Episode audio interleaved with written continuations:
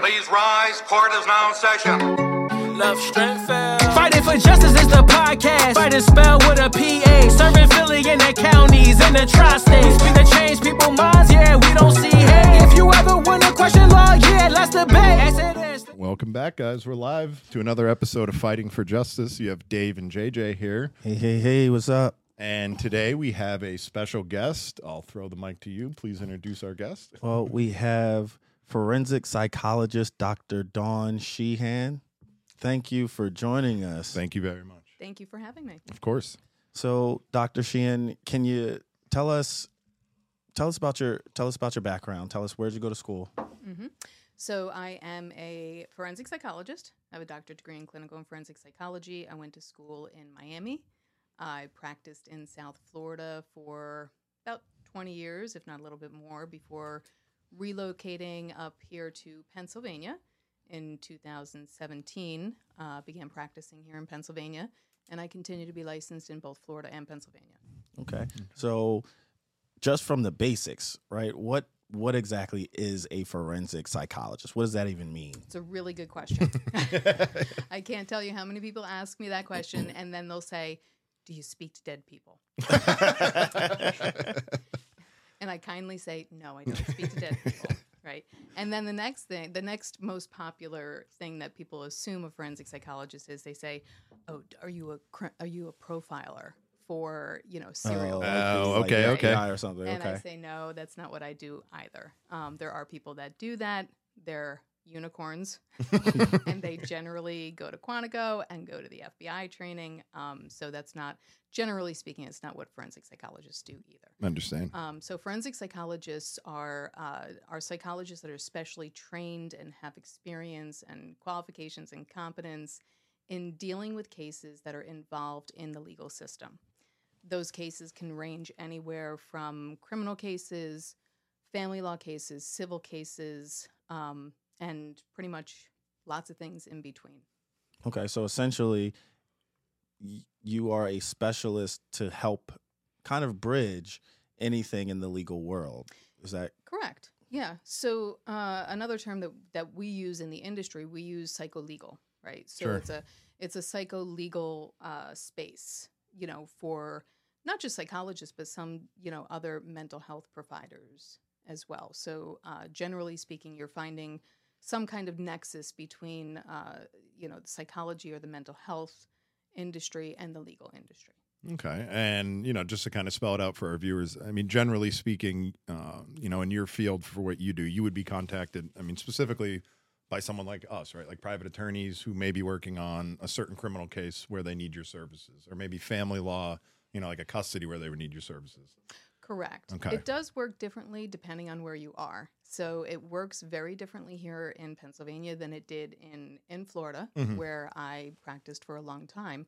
Um, in Florida, they tend to the court tends to coordinate all of that. So Okay. the court administration office will have a list of their qualified experts. There's very specific um, qualifications that experts need to possess in order to be put on uh, lists Sure, the sure, sure. evaluation, Right. the evaluators list, Mhm. and then the court itself will assign cases uh, to uh, to different evaluators, Sure. and, and they'll just kind of rotate through the list.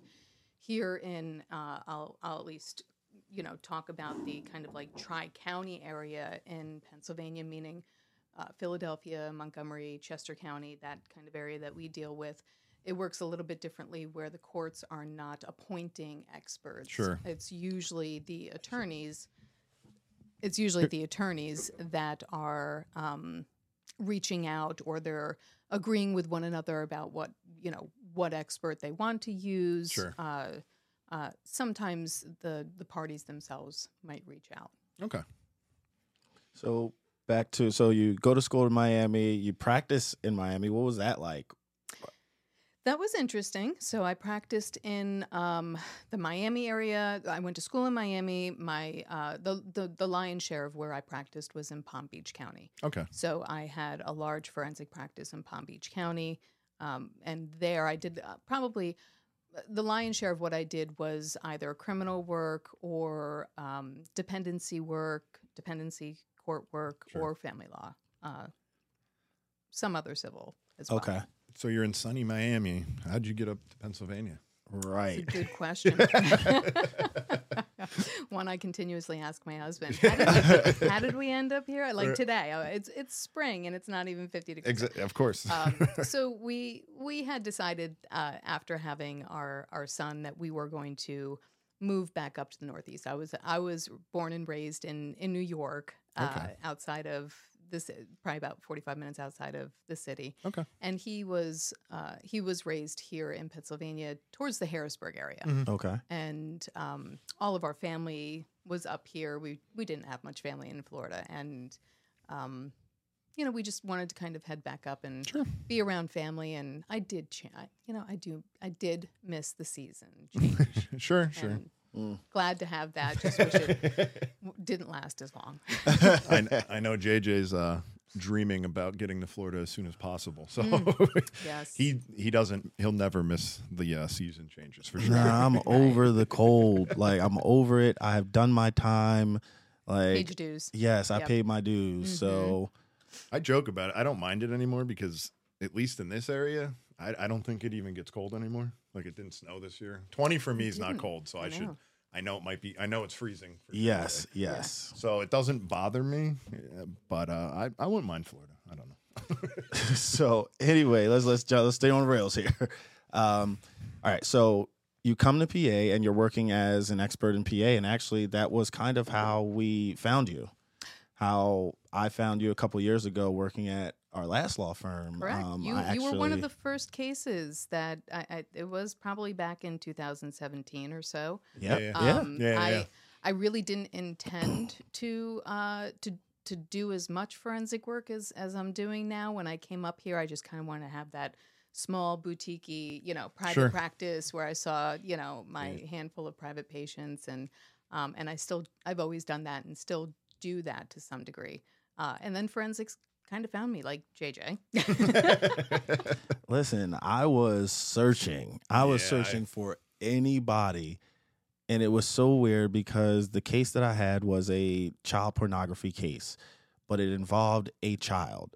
Correct. So it was a 17 year old who was looking for other people of his age, but because legally he was a child, when he was finding people his age, he was getting child pornography. But he was downloading it, you know, by the hundreds, as you, most people do. So when he gets caught, you know, he's charged with child pornography. So I know that what I need is to get this kid help, right? Somebody to talk to, a therapist, somebody, because that is what every judge is going to order. Yeah, It yeah. like a hundred percent of the time, Correct. it's coming. Mhm. So the best thing to do is to get ahead of the game, right?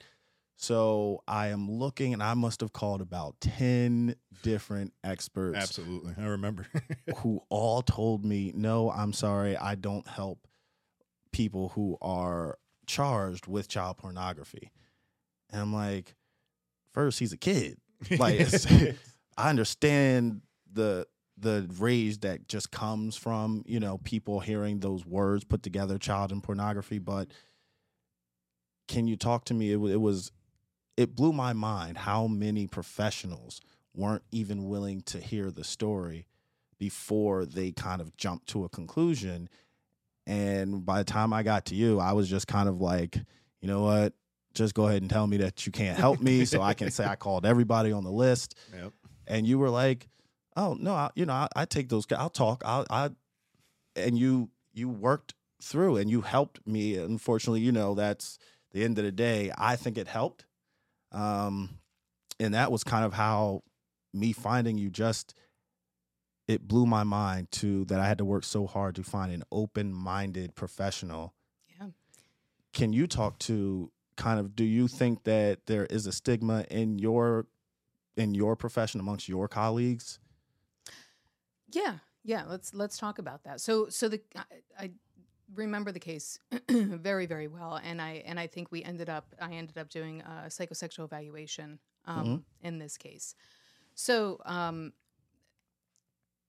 sex offenders, right, are one of those populations that you know wears the scarlet letter. Mhm. Okay, and uh, you know my my experience and background with working with or evaluating sex offenders is from a treatment standpoint and from an evaluative standpoint. Um, it's tough, right? Because that's one of those areas that a reasonable person, right, the average person, is just completely averse Correct. to the idea of it. They want to put their blinders on. They don't want to. They don't want to think that this is actually happening out there. So, so any case that involves it, even if it is uh, an adolescent or a youth who is just making mistakes, right, Mhm, or mhm, or mhm. engaging in poor judgment, and they're not necessarily a, a pedophile. Correct. Right. Correct. Um, it's it's still hard for people to wrap their heads around hmm um, as a forensic psychologist, uh, y- oftentimes you're immersed in these types of topics or content that at some point, yes, you do become a little desensitized to Mhm. it or you begin to understand it a little bit differently. Sure.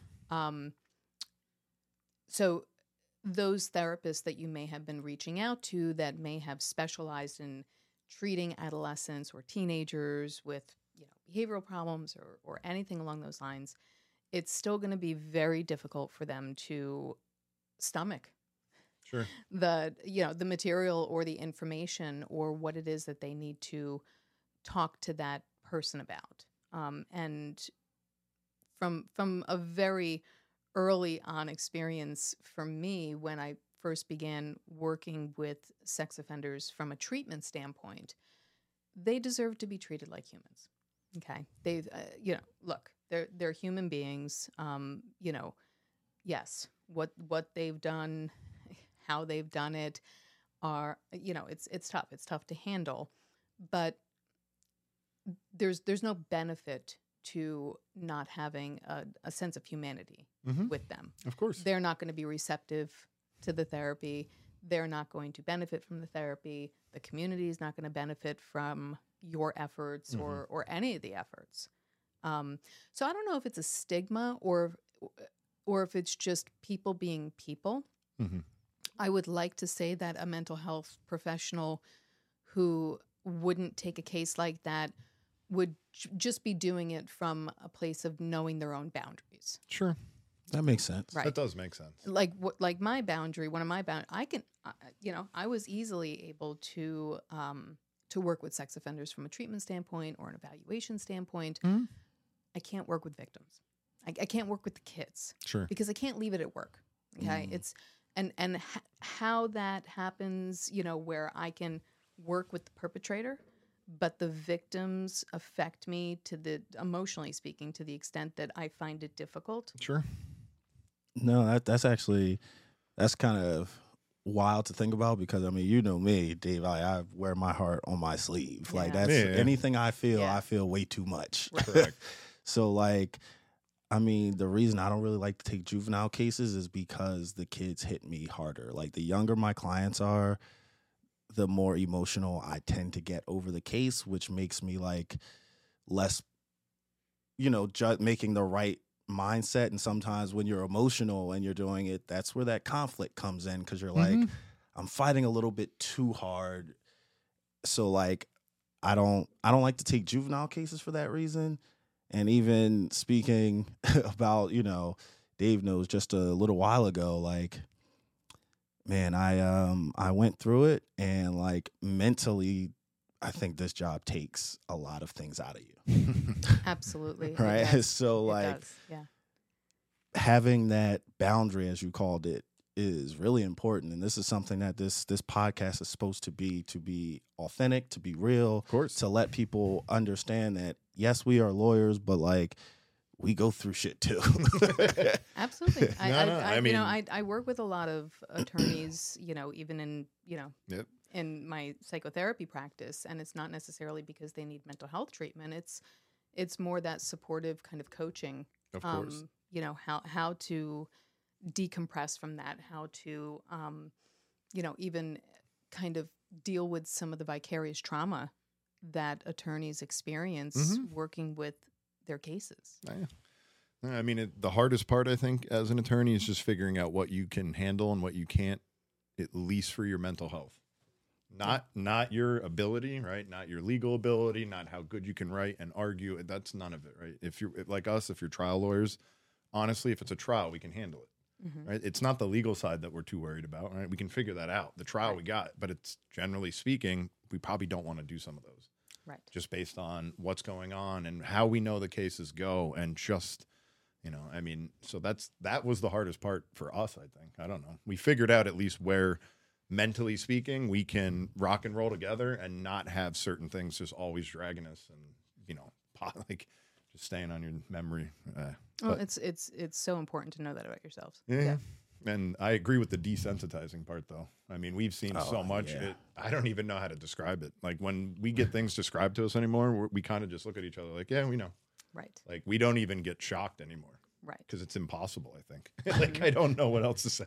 Yeah, and look, there's always there's always that balance. You know, when when I was working in the field of of sex offender treatment, uh, you know, as much as the victims moved me, that's what motivated me to Sure. you know to do that work with offenders and with perpetrators. Uh, even perpetrators of, of child abuse in the dependency system and Mhm. parents that you know um, needed services uh, because of abuse and neglect. Of course. Um, but having that balance and knowing that you know the victims are, you know, what motivate me to do what I do, but I can't do what I do well without having that balance with the perpetrator and seeing them as a human being. Right. I actually have a question for you. So, um, usually during when a child is molested, right, and if it's happening a number of times, usually the way that we find out, and we as a society, I mean, uh, we find out because they will have told somebody. Usually, there's always an outcry victim, right? Mhm. You're aware of that. Yes.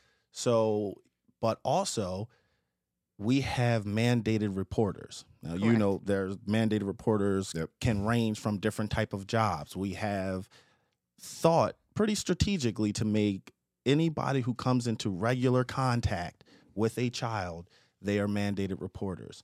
Now, I am running into cases where these mandated reporters just seem to feel as though they get to decide whether or not Not they're they going to start reporting stuff. Correct.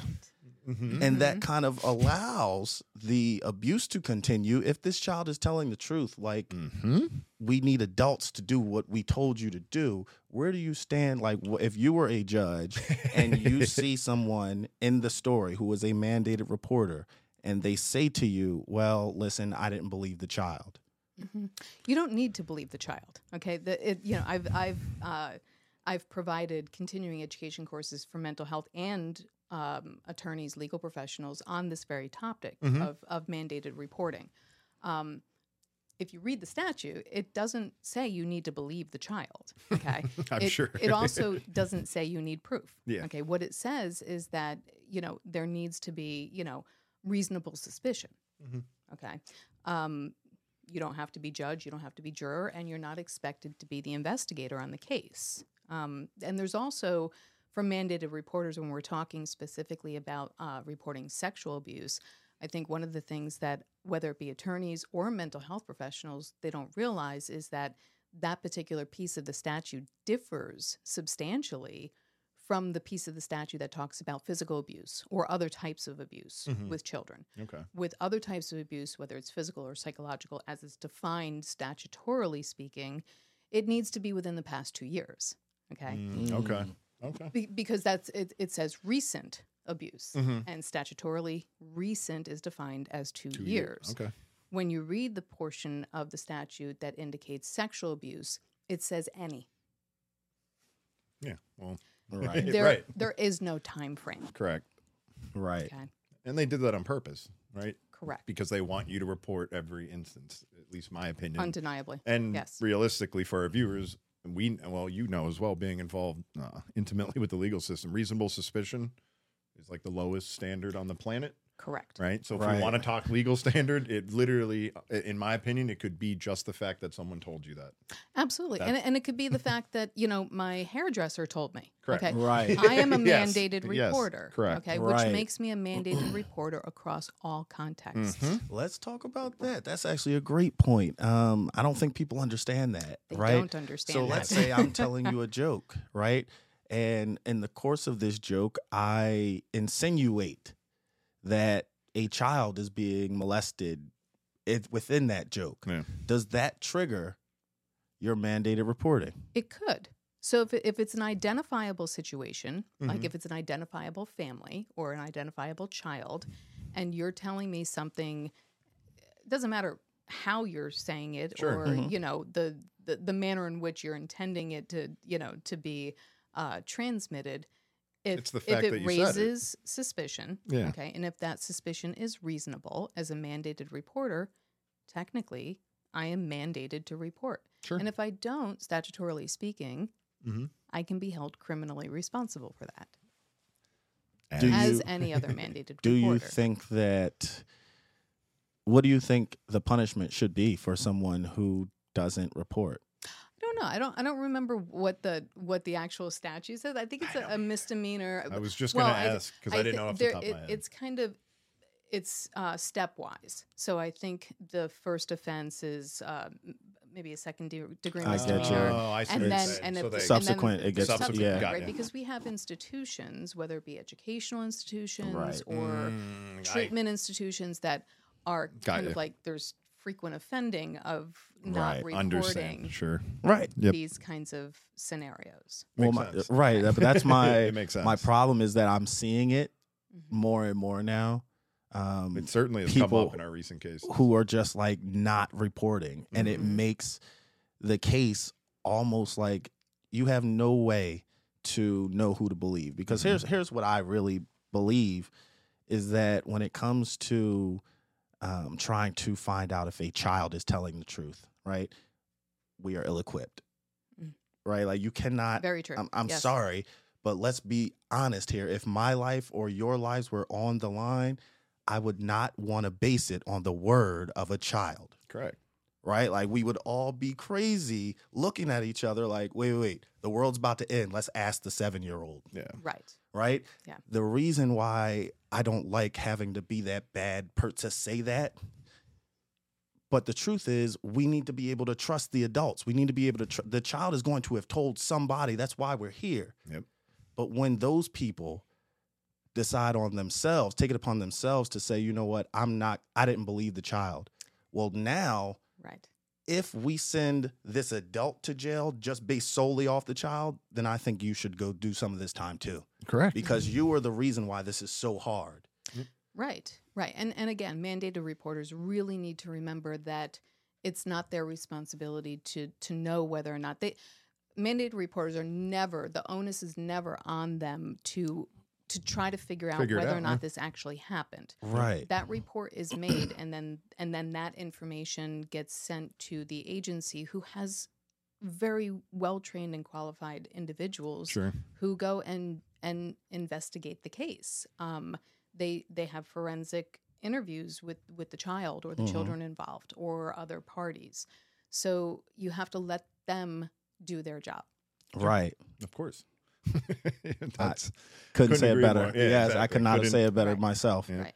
I mean, it, it is tough though, right? I mean, any again, any reasonable person will know that when this when these types of reports are made, it's tough, right? Mhm. And and sometimes, you know, when when there isn't, you know, viable information, it the family can go through a lot, and it it is a it is a difficult process, and it can really be tough and terrible for individuals to go through that when you know there's there's no there there. Okay. Right. Right. exactly.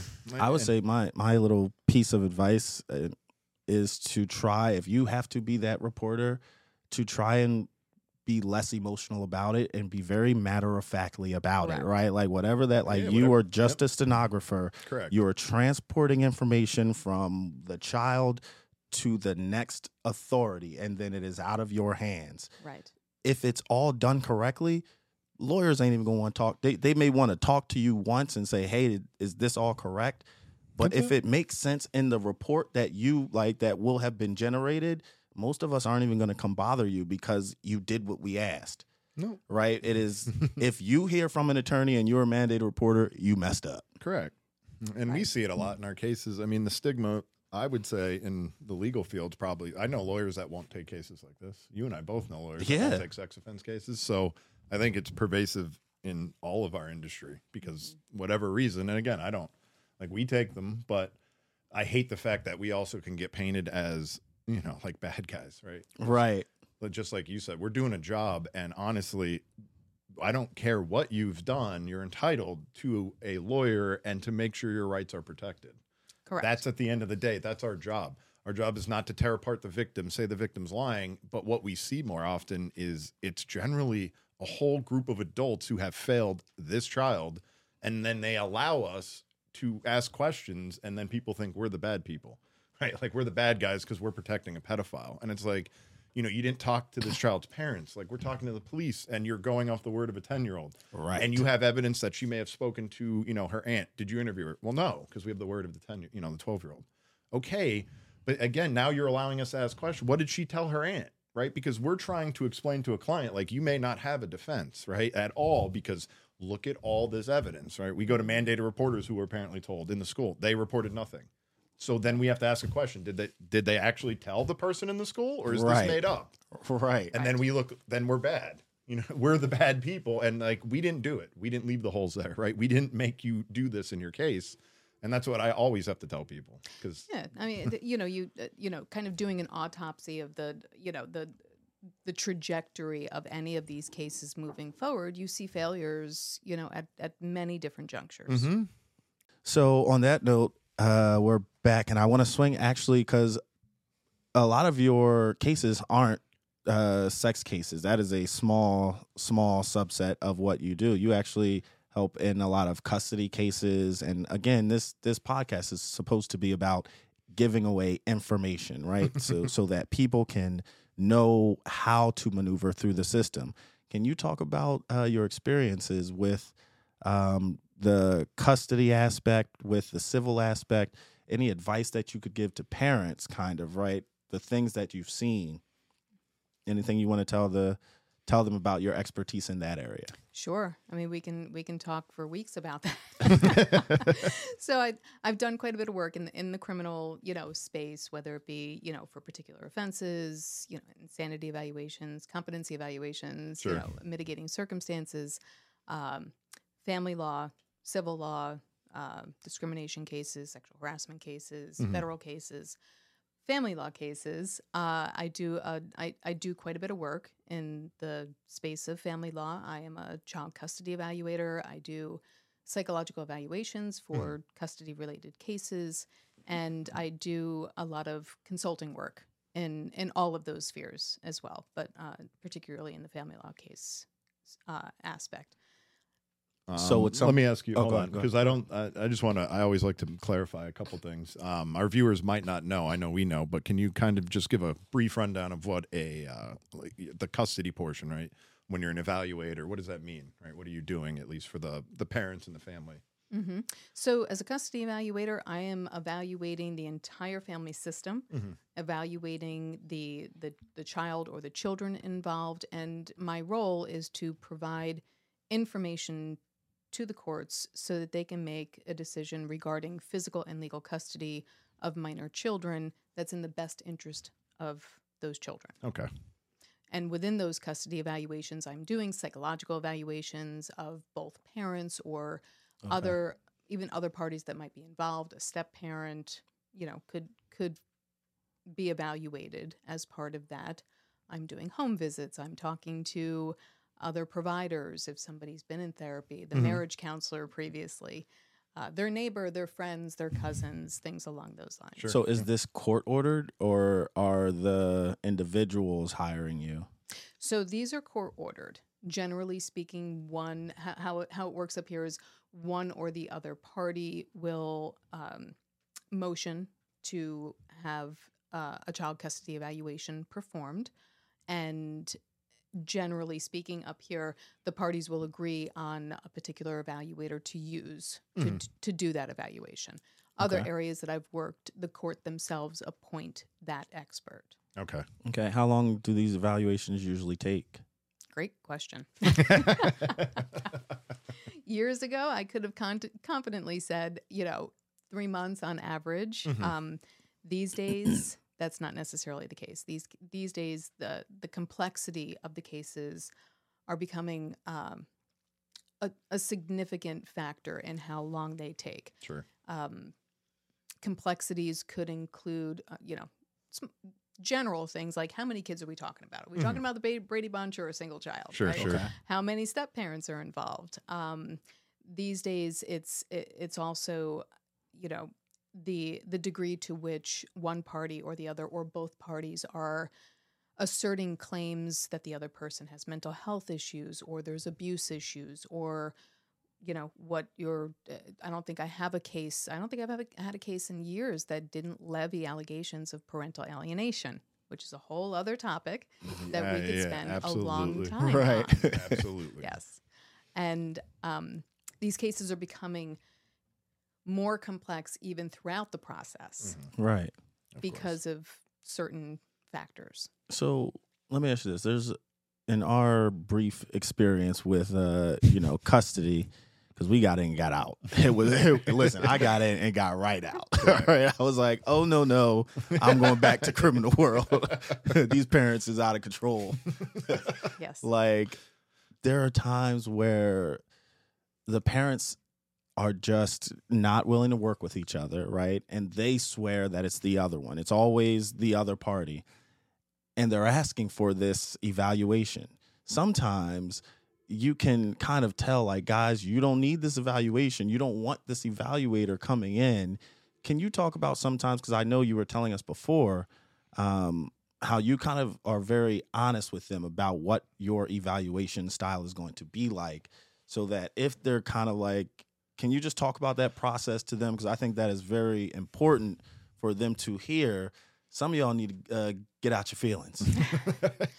Uh, Yes, I, I, I'm, I truly believe that a lot of parents and look, I, I think I, I want to, I want to preface everything with with saying that there's no greater stakes, right? When Of we're course, talking right. about our children, Of course. right, our children in general, but when you're talking about your own children, Absolutely. there's no greater stakes. Correct. So so we have we have to we have to approach it from a from at least some place of of empathy and understanding that these parents are are dealing with scenarios that have um it's it's a very emotionally charged situation sure. and um but i oftentimes think parents don't understand or parties to Right. to Mhm. custody litigation don't understand exactly what they're signing up for Mm-hmm. when it comes to this exactly and it's an incredibly intrusive process. It's a lengthy process. It's a costly process. And it's anxiety provoking for everybody. It's in, uh, including the children. Correct. Okay. As mu- even the even even the best of, you know, uh, litigants who are going through a custody evaluation who are attempting to shield their children from the process Sure. you can't shield them completely. Okay. They have a stranger coming in looking, you know, and they're giving me tours of their room. And I'm looking to see whether or not mom's house has pictures of dad in the bedrooms uh, of the kids and and vice versa. You know, they right they're not dumb. right Sure. Kids aren't kids aren't stupid. Not at all. Okay. They are not. And I, And- I tell my clients that a lot. Just, you, you know, your children are not stupid. right they are Right. Paying important. attention It's Right. important. Right. And look, there's there's plenty of cases that a custody evaluation is absolutely warranted. Sure. Okay. And and and we can talk about those yeah can you can you tell us what does that look like how what is it you know what are s- a situation where you would say you know what if you're in this situation i would suggest an evaluation hmm Yeah. Some of those situations have to do with whether or not there's a parent who has a substance abuse issue, a mental health issue, um, or the the co-parenting dynamic is is so toxic, Sure. right? Mhm. Or uh, or so broken, right? Or or lopsided um, that these these these types of evaluations are warranted. Or there might be circumstances where there's and I'll use, you know, the term parental alienation or what we prefer to use a, a gatekeeping situation, Mhm. right? There's restrictive gatekeeping, Mhm. facilitative gatekeeping, and protective gatekeeping. Um, whether or not there's been past incidences of domestic violence, and you know, so there there are some circumstances. I think a, I think some circumstances where these cases are referred, I do try to be as honest as possible with the parties. Mhm. And I might even, you know, have conversations with them and saying, this is what this is going to look like. This is what this is going to feel like. Um, I send them information prior to even engaging, you know, sending out those engagement Sure. letters, really being very transparent with them. Mhm. Um, and look, I, you know, I enjoy my job and, and I like having cases referred to me. But if parents can work it out, Mhm. right? If they can go back to their to their to their attorneys and say, "This seems like a lot," I like a lot. don't, right, I don't, you know, then I'm glad to hear that. Yep. And I mean, coming from personal experience, I would I've I've used services for uh, custody evaluations, and it tends to always be when it's a toxic relationship, where it's just completely impossible for anything to ever get done. The parties don't get along, and it's never about the children. And they're on at that point, I'm I have nothing I can do legally, mm-hmm. right? I can tell that this needs, and even if we go to court, it's going to be pointless. And then I end up in a place where I don't know how to advise my clients because we're not even in the legal world anymore. Mm-hmm. So, and it is absolutely beneficial. It, it's one of the most helpful things, right? And but I can also see the flip side. I've I've never had a case where I was like, we're not going to do custody because I've actually recommended them in all my cases. I was like, this is where we need to go. But I can see where it can end up there where they truly didn't need that, and it was kind of you know put your Right. let's let's be a little grown up here be mature you don't need a custody evaluation you have to understand your parents Mhm. with children and you have to at least get along for the sake of your children we're not asking much Absolutely. Right. But but I think I think the system itself makes it very difficult. Okay. So, you know, you you hear judges or masters all the time, you know, telling these parents and kind of lecturing them that they have to they hmm. got to co-parent, they got to go the co-parent. But yet they're thrust into this adversarial process. correct Our system is adversarial by nature, okay? yep what and I and again I do a lot of psycholegal consulting in in this family law space as well. And what what I really like to do is offer a collaborative consulting space for the attorneys to Mhm. consult with me prior to that time. Or even after I do an evaluation, I offer both counsel of record the opportunity to meet with me, Mhm. a joint consultation session, so that we could talk about the results sure Right. in hopes that, you know, future litigation isn't necessary, where they can and that's the point stipulate. that's the whole Exactly, point That's whole exactly. point. Right. like it's it's so crazy that like we had to jump out of the custody world because truthfully it should be so easy. Easy. It's so simple. and that's Right. what i but it is live is behind when it not comes that. because of the emotional piece that gets dragged with it. Now Yeah. I understand the emotional piece. It is not that it is lost upon me, right? I understand that because I have the world's craziest, most overprotective mother. I promise you all, there is no bigger helicopter mom on It's the true. planet than Carmela Green. Hey, Carmela. However, like when it comes to custody, the thing that I always try and tell my clients is that listen, before you go run to the court, understand what you are saying. What Correct. you are legally saying is that I can't handle this anymore. Nope. I need your help. correct And we once can't once you come in, basically. Right. You know, we can't make decisions. Right, I so can't we're, do it on my own. we're leaving it to and and and I hear this time and time again from parents going through custody evaluations Mhm. of, you know, I should be allowed to make my own decisions com- regarding my children. Well, that's correct, but you have another person who feels that same way. absolutely And if the two of you can't find common ground, then you're going to have a third party tell you who what doesn't know do. much about you. exactly. exactly making make the decision. for you. And ain't neither one of y'all gonna like these decisions because like it's Generally it's gonna be Yeah. something that we're trying in my opinion the court is not really designed to fix this problem it is two parents hmm who can't work together for whatever reason Right. regardless of fault that has to be fixed if they come to us and say hey i can't do this Yep. how do we even see our custody like how how is that my problem to fix i don't know when you should see your son Yep. but always now you're going to be mad at me because I gave mom Wednesday at three. I don't care. I really, you know what? I'll go back to the Mhm. criminals where they ask five to ten. Yeah. Like it, No, it just I- makes no sense to me. having done a lot of custody, I mean, I always approach it there's cases that have to go to court, and there's just no way around it, right? That it, those are the cases with abuse, substance Yes. abuse, criminal charges, and the other party generally is just never going to agree that these problems are a problem for the child, right? It's unfortunate, but they don't care, right? And they'll take it to court. Those we have to take to court because we can't leave the child at risk, right? And they're not going to agree. And one parent's not actively being a parent. So we have to make sure we protect the child. But then that's that's only I don't even know how many cases I've had like that. A handful. I can count them out of 100s of mm-hmm. cases where one parent truly is just in the wrong Right. right? The rest are parents that truly just can't get along. And then I, you know, they look at me oddly when I tell them the best thing, the best thing for both of you is to work this out. A stipulation that avoids court, that avoids a judge telling you when you can spend holidays with your children, birthdays, your birthday, Father's Day, Mother's Day, what you can do for vacation, how much notice you have to provide. Because if we go down that path, you're stuck with that. If we can work together and you kind of just have a fluid relationship, we can write any agreement we want in this world. It can be as open as we want, it could be as specific as we want, but you get to decide. That's right. And it's you get all the power. I'm offering mm-hmm. you all the power over your children. And somehow Right. we get to a point where you want someone else to tell you how to spend time with your children.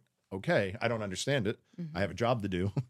And that's, you know, that's why I'm slowly working my way out because I just, it's hard that I can't get through these clients. Right. And honestly, it's not, it, that's not my job. They right? don't they don't recognize that it's that it's a path towards relinquishing a lot of, you know, your your I'll say your rights as a parent, yeah. you know, to to some degree. And you know and society has changed too. So I think that's, you know, back in the day we had the nurturing doctrine, Yes. right? Yep, yep, Where yep. you know, you the parents get divorced and, you know, dad has Wednesday dinners and Correct. every other weekend, Yep, if yep. that. Yeah, Okay. the dad schedule, as everybody calls it. Yeah, yeah, dad yep, schedule, yep, right. yep. um, our you know our society has changed and and you know that needs to be recognized as well you know fathers are are considered th- equal. I- and Correct. that's believe it or not, though, that's been one of the hardest things for me to kind of overcome overcome with clients. Yeah. Just explain, especially, and I'll, and I'll the viewers, I need to know this because I'm sick of telling everyone. Montgomery County is notorious 50 50. And listen, it's almost like 100% of the time, unless there's severe issues going on, because I don't know what it is, but they want both parents to always generally, if they want it, they're going to get 50 50. well, and and and that's what that's And I'm not what, against it. that's what the statute says all. all Right. things being equal Right. Yeah. But then, you know, telling clients, like, listen, doing all of this, going to the master's hearing where you're not going to agree, and then it gets sent to a trial, which the judge never wants to hear because you're both suitable parents, you just don't like each other, is completely worthless. And then it turns into, well, you don't want to fight for me. And you don't, you know, and it just, it ruins our relationship just mm-hmm. knowing the court and knowing the law. And I'm like, my job's to advise you on the law. It's not to take into account you love your child as much as you do. I understand. Yeah. But dad's going to get 50% custody. And I'm Correct. there's nothing I can say that can change that. right And I want to, I want to say, I want to make it clear though that like uh, when we talk about like custody, the reason why when we feel, I, and I'm talking for you a little bit here, but so correct me if I'm wrong. but like when we start arguing with our client and it starts to affect us personally, Exactly. that's when we start getting out. And the reason why I feel like we continuously hate the idea of custody is because we don't feel effective at our jobs. We spend so much time fighting the the clients and sometimes it, it's it's an understanding like I get where you're coming from. It's just what you want isn't feasible Yeah, it can't ever happen. Right. and like I can't, you know, you don't. And when people understand, and I think our clients understand that like we're the only people they can actually yell at. Mhm. Can't yell at the judge like that. right Yep. You can't yell at the evaluator like that. right You can't even yell at your kid like that because they'll Yep. come back and tell the the only person you can actually let the steam off to is the lawyer, which is just frustration. And I get it, Mhm. but at the same time, like Well, and uh, yes, absolutely. And uh, these are circumstances where your clients in these in these scenarios are feeling very powerless. Correct. Mhm. Again, with with an issue where the stakes are no higher. Yeah. right, Okay. Correct. None higher. I, I tell people all the time, I have always considered the most dangerous thing that I've ever, you know, done as far as professionally, you know, as far as the space that I worked in, Mhm. wasn't with sex offenders. It wasn't going into the jails and prisons and sitting in a small room with, you know, a, a, Sure. an offender, right? Yeah, A yeah, yeah. perpetrator who's Correct. not handcuffed or no. What it was was when I did work with the dependency system. Mhm. When when when the court moves to termination of parental rights, Parental rights. Yeah. when yeah. they are literally taking their child from you, Yep. saying you are no longer that that this child's father, mother, Correct. Yep. and we are going to put this child up for adoption. Yep. Okay. And I might have been the person who did the evaluation to figure out whether or not that parent was amenable to future services and the Mhm. level of risk that they pose. Sure. And they see me as largely responsible Right. for For the that judge's Right. decision. Yeah, I understand. That was my most dangerous role ever. no, I, That makes sense. it's crossed my mind. I mean, we had it here in Chester County. I think. I, mean, I don't know if you remember, but it was a family law case, and it was divorced. And then the guy ended up like shooting his parents. He tried to shoot his Yes. lawyer. He tried. He tried to shoot opposing counsel, his wife. And that's when I, you know, I had the same thought. I was like, I've been in tiny rooms with uh, like no handcuffs. Some of what people would consider the worst criminals on the planet forever. Right. And I, I, I've, I've been more scared. I think in some of these family law proceedings. I'm like, they don't. All reason and logic are off the table. And if they turn their anger towards me, I, I have to just remove myself. Like it's not my fault. I have Yeah. been I have been threatened more yeah, yeah, absolutely. in family court No, than yeah. in criminal court. I have almost him out of never been once. Yeah, I've almost never been threatened in criminal court personally, Correct. But I have been consistently threatened. I'll never forget that. In I was sitting in Love Yeah. Park and he called me and he goes, I need you to meet me by the door. And I was like, why? And he's like, trust me. And And, then all of a Yeah. sudden, I see the cops. right, you're absolutely right because it is like going through it every morning. I have to go into custody court. I like prepare myself for anything can happen Mhm. because we don't watch them as closely as we watch, you know, the quote unquote criminals. Yeah. Mhm. right? The people who come into the criminal justice center or any that's Philadelphia, but any county, right? You're going through metal detectors, you're going like we are watching you, Sure. Sheriffs Closely. everywhere. Yeah, Right. yeah. right? But the parents, if you just go into custody court, where you're right, the stakes are most people would probably say even higher than the criminal side. Correct. Undeniable. If you ask the There- parents, I don't agree with There that. is there is no there's very few I won't say no, but there's very few parents that if you gave them the choice of going to prison for five years or losing their child, they would take prison. Yes, I, I 10 agree. times over. I agree with you a million percent. I agree. Now, I agree that's what they would say. Yeah, Now, until I there. agree. Put me Till they put spend them, a week Put there. them. Give me. Give most of them about a weekend, a week and a half. Well, what was the judge? They judge could be like, us? "Listen, where's that kid at?" Do you, Bill, do you- Billy. do you remember what Judge Sawyer was telling us? There's a certain amount of time that she knows that offenders, um, they still have, and I, she has the term for it, but you don't lose your sense of longing for home, right? And she remember she told Oh, us she I knew remember, she kind of yeah. knows the exact time. Yeah. It's like Just like seven days or yeah, something. it's like she said seven. I'm, I, we did a podcast with her. If yes, go back and watch it because it's very She's, good. She tell, she talks about this. but that's that's kind of her goal, right? So she Mhm. does this whole. If you should watch it as well, if just because you're involved with the criminal justice system, what she's doing is wonderful. Her whole sentencing program that she's trying to create, it's more about using resources instead of jail, right? No matter What what, it exactly, no matter what it is, right? Do they need Right. mental health, etc. I won't go into it. Watch the episode, but she told us one of her plans when people don't listen to her, like you were supposed to get a job, you were supposed to go see Dr. Sheehan, you didn't listen. Mhm. First time, all right, go do it again. All right. Second time, listen, I'm not going to tell you again. Third time, she's like, I put them in just long enough where they still miss their bed. They still miss, you know, their mother's voice, right? Being able to eat, being able to go outside. Yeah. She's like, and I forget, she told us it's like nine days or it's like seven. Either way, she's like, I bring them in like the day before. Mhm. And I'm just like, listen, do you do you now want to go at least talk to the job recruiter or Right. and she said almost 100% of the time they're like absolutely please so and that's why we, i was kind of That's joking like yeah, it's genius figuring like, out the, that's what where, I mean. where where it is that that you know shift. where it shifts. right, 'Cause yeah. she said Yeah. at a point it shifts and you become part of the prison culture now Yeah. and she tries to stop that from happening but just short enough She so doesn't, you're like she doesn't want them to integrate. correct Right. Right. Uh, she yeah, she's a shout out to Judge Sawyer. But She that is made me think of definitely it one because of a my parent, favorites. yeah, give them about whatever that time is, give them about 4 days. Right. They're going to want to be home with their children. Yeah. Just trust Yeah. me. but uh, you know there's there are resources. you know there's there's other ways to do things you know there's and and there's ways to be cre- more creative that i think a lot of people just don't i mean litigants don't know it because they don't Correct. know anything no, no, no, right. no. No, you're right. They- You're right. That's why they come to us or they come to you because they Right. truly have no idea. Right. Right. So um, again, that that's why I, I really tr- do try to focus on collaborative consultation with counsel of record in these cases to be able to give different options. Yeah. Right. I'll have attorneys, you know, call me on a joint call and say, "Hey, Dr. Sheehan, we have this kind of case. What can what can we do instead of like a, a full scale comprehensive custody evaluation?" Sure. And I'll say, okay, well, it sounds like maybe a more limited scope evaluation that assesses this, this, or this, Mhm. or just one thing Mm-hmm. might be a good place to start. Sure. Okay.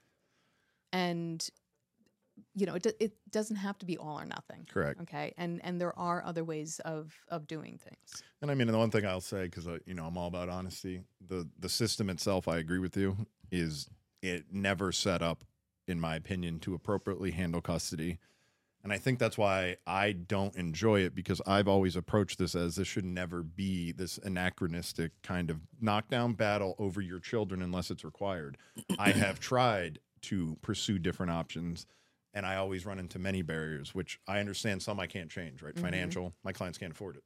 Right. I understand, right? But generally, you know, we can usually work around that, figure something out. But then it becomes, you know, opposing counsel's not up for it because they need to get paid, Mhm. right? Because our industry tends to be like, hey, if the lawyers get to go to court, that means I get paid. Right. If I'm always trying to avoid court, which I am, unfortunately, I don't care. It was never about the money, right? It was about, listen, we're doing That was, that, that was another reason we had to get out like, because we wasn't making no money because we kept doing stuff for free. Yeah, and we mm-hmm. because we would get so emotionally involved in it, or just like, listen, I don't want to keep taking your money because you're fighting over your kid. Like, it's Right. ridiculous, Yeah. you know. And so it, and that's why, I guess my approach it it doesn't work in the system either, right? Like you can't always be like, listen, let's make this an amenable process, and no, because there's always something in the way. Just- Correct. there has to be something. And it, it is it is actually infuriating, guys. If you hire an attorney and you are looking for a bulldog, a fighter, that is not what you want. Okay, not this for is not television. If you come to me as an attorney with your chest poked out, arguing about some kid, y where do you think you're gonna get? Yeah, like you're not gonna get anywhere. I'm not gonna listen. I'm not gonna be receptive. That is not how conversations work if you hire a lawyer who is an a hole, you're probably going to get a terrible result. Yeah, because it's not the You point want an attorney who is honest with you. You shouldn't And- always and- be and- and happy. even if you get the result that you ultimately want, you're likely going to drag yourself, your children through Through um, it. Through it, and you know what? They they don't come out on the other end unscathed. unscathed. They Correct. don't. Okay. What what the research, what we know about the adjustment of children in custody scenarios has everything to do with how their parents are able to collaborate Mhm. Mhm. and co-parent with one another. So, you know, there there is the whole collaborative law piece of it, which I think a lot of people don't know Exactly. it exists. Okay. But there is also this thing called yes, you can have your own attorney and the other person can have their own attorney. And guess what? They can collaborate. Correct. I mean, Right. what a Correct. wonderful modeling Right. scenario, right? Where where counsel of record can actually model for Yes. those parties how to speak to one another. Correct. how Which to is Yeah, you would think so. You and would that's think. the odd thing is that's how I've approached a lot of my cases, right? When I see communication breakdown, I try to at least give them my advice. Like, listen, why don't you try to at least send a message that's like, listen, just just drop all of the, the defense at this point. Like all I'm looking for is to work together and and believe it or not, it's backfired almost every time though. So like this is Not why easy, like right. when I tell my my client who listen, I have great relationships with my family like clients. He knows. I'll talk to him forever just because of how I treat them and I want them to feel comfortable. They'll listen to me hmm almost 100% of the time and then I get the call, right? Or I get the email. I did exactly what you said and then the response is you're a liar, shut up, I hate you. Right. And then I look and then what am I going to tell her, him or what? Right. like okay, and thanks, Dave, for the advice, but we're never going to do that again. So let's go to court and let's. I want full custody now, and I'm like, "Mm, great, it backfired. I all I tried doing was have you be nice, and I figured this will be reasonable. right and, and look it's it's a systemic issue It right? is, because we're, it we're is. trying to fit a, a, a round peg in a square hole and it doesn't Mhm.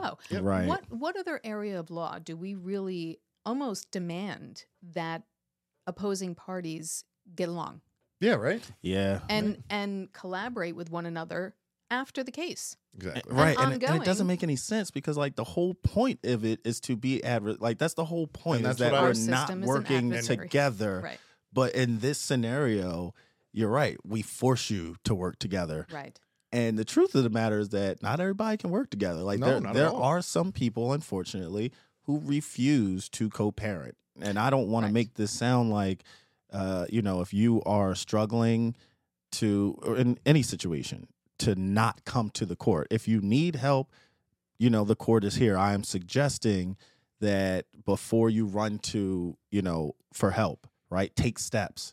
Maybe see somebody like a Dr. Sheehan, you know, hey, somebody who's familiar with the court process What you're who going can kind through, of walk you through those steps before you start spending thousands of dollars with a lawyer truth. to yeah. tell you the same thing like that's it just makes sense guys like you need to make sure that you're taking the right steps talking to the right people and asking the right questions but you can't ask the right questions if you don't have the information And I think that's part of we the narrative just needs to be changed, right? Anybody who approaches custody always thinks like, yeah, so and I always hear it from my clients, we have a divorce, but we also have kids. That's gonna be impossible. I'm like, you own 10 businesses and a hundred million dollars. That's gonna be impossible. That's hard. right Your kids, what's going on like with your husband or wife? Well, nothing. But I I want I want them. She can't have like we need to change the narrative. Like it's not Right. it you don't get what you want, right? And you only get what you want when there's problems and the children are at mm-hmm. risk. right. But no and then knowing that at least if when you came to an attorney and knowing what to expect, I think would change the whole system at least. Like you're not going into this to fight unless you need to. mm-hmm. There needs to be a need to actually go to court and fight over this. If there's not, it's and these aren't little things. You'll know. You're not going to be surprised. Like, oh, that's a risk. No, sex offenders, abuse. Like, you're never going to be surprised. You're going to come to me and say all the key words. My husband or wife drinks and hits the children. Okay, like you know, we're never surprised when we need to go to court and change I was gonna say it's probably going. You're probably going to commingle, right? Like when that happens, there's usually a commingling of custody and criminal. Yeah, like there's right a like lot they going kind of swing into each other that's usually when you know okay there is an issue And I always like to point it out because a majority of the cases that I get are people that literally call me and they're like, "Yeah, we've already worked out custody." And I wish that's how it could. It doesn't Right. make me sad that I don't get paid for that, right? If they have a divorce and they're like, "Custody's good," listen, the divorce. Let's do the divorce then. That's great. right The cust, great. That's how it should be. Focus on your kids first. The property and everything we'll take care of later. right It's not. It's not hard, and a majority of my clients are already in that place, which is great, right? Mhm. And there's a very small few who need the court, and then you have a handful that just want to fight consistently, no matter what is done. Those are the cases that I've backed away from. I won't take them, right, for every reason. Well, they're they're they're, they're very difficult cases to manage. Yeah. You know, you, th- those are the cases that there's you know 600 entries on the docket. Yeah, And, yeah, yeah, yeah, yeah, you exactly. know, how many contempts of court? and Right, How yep. many uh, Emergencies, You know, yeah, appeals? Right. correct. So Yes. Um, and and pro se litigants are another uh, really interesting phenomenon that's happening more and more. With you know, Yes. I think individuals believe that they can represent themselves because there's you know ample information access to because they have seen law and order correct. they have Google uh-huh, Right. right. and they have that. and ChatGPT now, so they Right. can make their own argument. So, um, you know, anytime I get an evaluation with a, a pro se litigant, you know, my my first statement to them is, you know, look, okay, you're pro se. It's not something I advise. Okay, uh, even even as an evaluator, I have to I have to approach things differently with a case that has a pro se um, party Sure. yeah than I would other ones. They they need more time to for Mhm. me to explain to them, and then for me to qualify that explanation by saying Of course. I'm not an attorney, Yep. yep, yep, yep. Right. Yeah. and I can't give you legal advice. And then they'll ask me legal legal advice about the process, and I'm like, well, that's what I'm saying. right um, Correct. You know, they, they don't necessarily understand that when I'm doing an, a, a custody evaluation, I can't have ex parte conversation with, with, the lawyer. either yeah, right. counsel of record. And guess what? If you're pro se, You're both. that's you. Right. And, Yeah. and then and then there's all kinds of weird lines that get blurred. Right. I didn't think about that. Yeah, Moral of that story, being guys, this- uh, you should never go pro se if you can help it. Correct. Ever. It is not a good idea. There is a reason why we do what we do. Find someone who does this on a regular basis. And my my opinion is like honestly, you should a lawyer is something that you have to trust your attorney, right? Whatever like Always. Absolutely. so if you don't know an attorney, ask somebody that ask somebody to know like somewhere around there, right? Google should be the last step. I agree. Like is Google's just gonna spit out, you know, whoever Yeah, paid whoever the paid most the to most be to day. be up at the top that day. But word of mouth, somebody will know a lawyer and hopefully, you know, they'll get around. Maybe y'all watching this podcast so y'all know where to go. Nope. And on that note, guys, we're gonna wrap it up. yeah, we're at about an hour. We will have Dr. Sheehan back. of course. Thank you for coming. Thank you very much. Thanks for having me. we me. have a lot Appreciate of it. things coming up in the in the works guys so you know what to do Stay like tuned. comment share subscribe until next time It's big and stay small, safe. we want them all. Please confront us. Questions on the law, JJ, who you call? Come and get your justice.